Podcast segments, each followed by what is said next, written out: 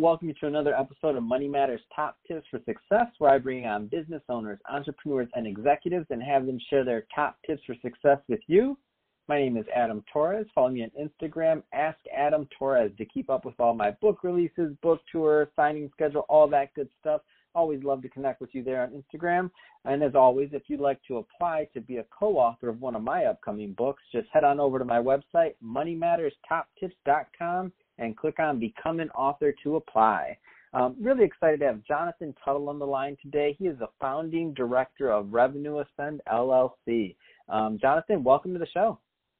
Thank you, Adam. Appreciate it. So I, I, can see your background in marketing and, and, and, and the kind of clients you're helping. But before we get into all of that, let's just start with, you know, how did you get started as an entrepreneur? How did you catch the bug? A great question. Uh, I think it started when I was a child. I uh, when I was a little kid, whenever I wanted something, I went out there and got it. Uh, when I was a little kid, I would go door to door selling cards, selling flowers, anything I'd do to add value to the neighborhood and also make a revenue for myself to you know buy the things I wanted. But uh, as I got older, I've I've tried to transition to entrepreneurship, and uh, now I have this digital marketing agency, and uh, I really love it. So how how um how important do you think that early that early period of knocking on doors and kind of hitting the pavement was to your overall development? I think that's a great question because as entrepreneurs, you have to sell yourself. If you can't clearly articulate your message, what you're trying to accomplish, and how you add value, uh, that's that's the number one thing as an entrepreneur because one thing the entrepreneurs do is they run out of money. And if you can't sell yourself or can't build relationships or can't build partnerships, it's just a critical skill set you have to develop, and I I was fortunate enough to develop that at an early age. What kind of advice would you give to somebody that's on that path right now? If I was first starting out, I would be a learning machine. As an entrepreneur, you got to be a strategist and a learning machine, and be able to go and test and experiment things. I like to, I like to say, get borrowed knowledge from mentors because mentors, you want people that are where you want to be in the business you want to be. You can get you're going to make mistakes, but if you could get ahead of the curve by learning from their mistakes, it'll get you way farther down the process. So basically get out there learn as much as you can because even Warren Buffett reads eight hours a day. And if you read eight hours a day, I mean, that just tells you something. So just get out there and read as much as you can, test, experiment. Uh, it's going to be a, it's going to be a challenge, but just keep focused. You know, have a clear vision. Let's talk more about the importance of failure. So, I mean, how how does how do you think that plays a part in an entrepreneur's journey? It's that's a great question. I mean, failure is going to be it's part of the process, and I think what you learn in school, a lot of things you learn in school is how to memorize, but you got to be able to be creative. You got to be resourceful.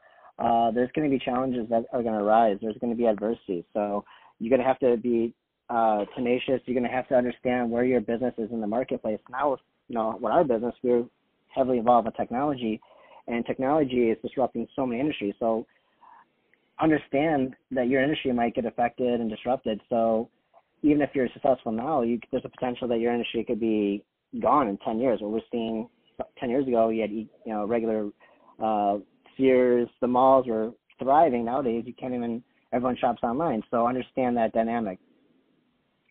Yeah, um, definitely knowing the trends is an important thing. Um, and I think this is a good transition. Let's talk a little bit more about what you're doing as founding director over at Revenue Ascend LLC. Um, let's just start with uh, who are your clients and uh, you know how do you help them? Yep, that's a great question. Um, we help leading doctors, lawyers, e-com stores uh, solve their marketing problems, automate their front office, and predictably grow their practice. So what I mean, what are some of the challenges you see that um, that this market is seeing, like currently? Yeah, and that's a great question because especially in the doctor realm, there's a lot of software marketing tools, agencies out there that don't understand the HIPAA compliance. And basically, if you're not in the industry of a doctor, all your information is protected, and the government regulates that. And a lot of these tools, as you hear, you know, with the whole Facebook data breaches, it's becoming a big, you know, in the future, we're going to see a lot more regulation on data. Uh, a lot of these tools aren't uh, HIPAA compliant. Basically, what that means is it's easy to hack into. And at the end of the day, if you're not uh, protecting your data, it's going to be a big fine. It could eventually close your business. And that's one of our distinguishing differences and value props that we we try to be HIPAA compliant at the highest level. It's almost possibly 100%, but understanding that uh, dynamic and that challenge is what really separates us. Mm. And what what are some of the challenges you see on the lawyer side of things? So you said you work primarily with doctors and lawyers. Correct. Yep. And lawyers, uh, the main thing with lawyers is they like to spend a lot on TV and uh, traditional advertising, but we what we could uh, convey to them is like what's paid advertising online is you could ide- you could pick you could pick your ideal prospect, get the right message in front of them at the right time, and build them this whole customer journey. Uh, and you could do it for a lot less, and it's a lot more measurable than traditional TV ads. Nowadays with TiVo, people uh, or billboards, people drive by, they're on their phone, or if they're at the home, they're fast forwarding a TiVo. So we tell them, hey, we could get you in front of the right prospects. It's all measurable. We basically reverse engineer. They say how many new uh, uh, cases they want. We reverse engineer based on the ad spend, how many leads we get, and we build that customer journey. And so when they are ready to make a decision, they're the highest and most likely choice. Mm, that's interesting. Um, and so let's talk a little bit more about like online advertising trends. Like what kind of things are you seeing nowadays? Well, that's a good question. Right now, five, six years ago, Facebook ads wasn't really a big thing. Organic pages were getting a lot of, you know, organic traffic. Nowadays, it's it's pretty dead. Even Mark Zuckerberg came out last year and said, "Hey, we're going to focus more on uh, higher quality content." Which you know, basically, if, we, if people stay on the page longer, they could serve you more ads. So there's going to be more ads presented to you than there was traditionally before. And uh, right now, I think there's around six million advertisers. So the great thing about ads is it's measurable. Organic content, um, it's about one to three percent currently, and that's and Facebook also owns Instagram. So as your business grows, you also want to keep up with these these trends so that you don't get left behind because you can literally do it right now while it's so cheap and five years from now it could be significantly more expensive. So the main thing is take advantage while you know the market's hot. Yeah, what what do you think about like ad spend? Um, so let's say you're you're bringing on a new a new um, a new doctor, a new lawyer. Um, mm-hmm. So you said you kind of reverse engineer it. So some of the people listening to this, maybe they've never even considered a Facebook ad or advertising online. Um, go into a little bit deeper and when you when you say reverse engineering, what that process looks like, so they have an idea. Yeah, that's a great question. I guess it's more of an industry term. I should, you know, that's one thing I should point out is like as an entrepreneur, you want to convey your message in the most easily digestible, easy way to resonate with your ideal prospects. Because if they don't understand you, they're not gonna, you know, know, like, and trust you. But uh, in terms of right now, what we do is it's it's really comes down to you. It's a whole value journey. So when somebody, it's it's in marketing world they call a marketing funnel. So think of if you're and uh, like say you're a golfer, for example, you hit the ball off a tee. Marketing is supposed to push the ball, hit the ball closest to the tee or close to the putting green as possible. Marketing should do 80% of you know the heavy lifting. So when the sales process comes in, they already have they're educated, they're informed, they've already had made some conscious decisions, and then when you come in for the sale, it should be mostly handled.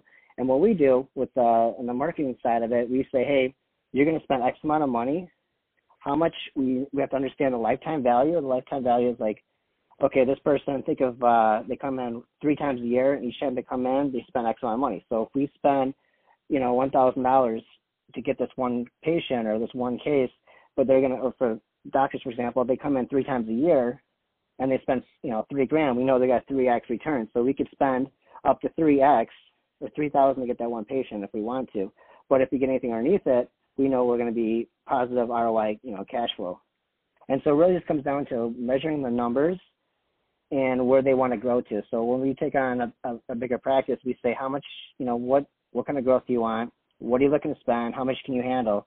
And then not only do we do that, we automate it with you know technology nowadays. Everything's so automated. We could automate most of the, the heavy lifting and add a personal touch. So when the the patient comes in, the office can you know operate at the you know maximal levels while they're growing.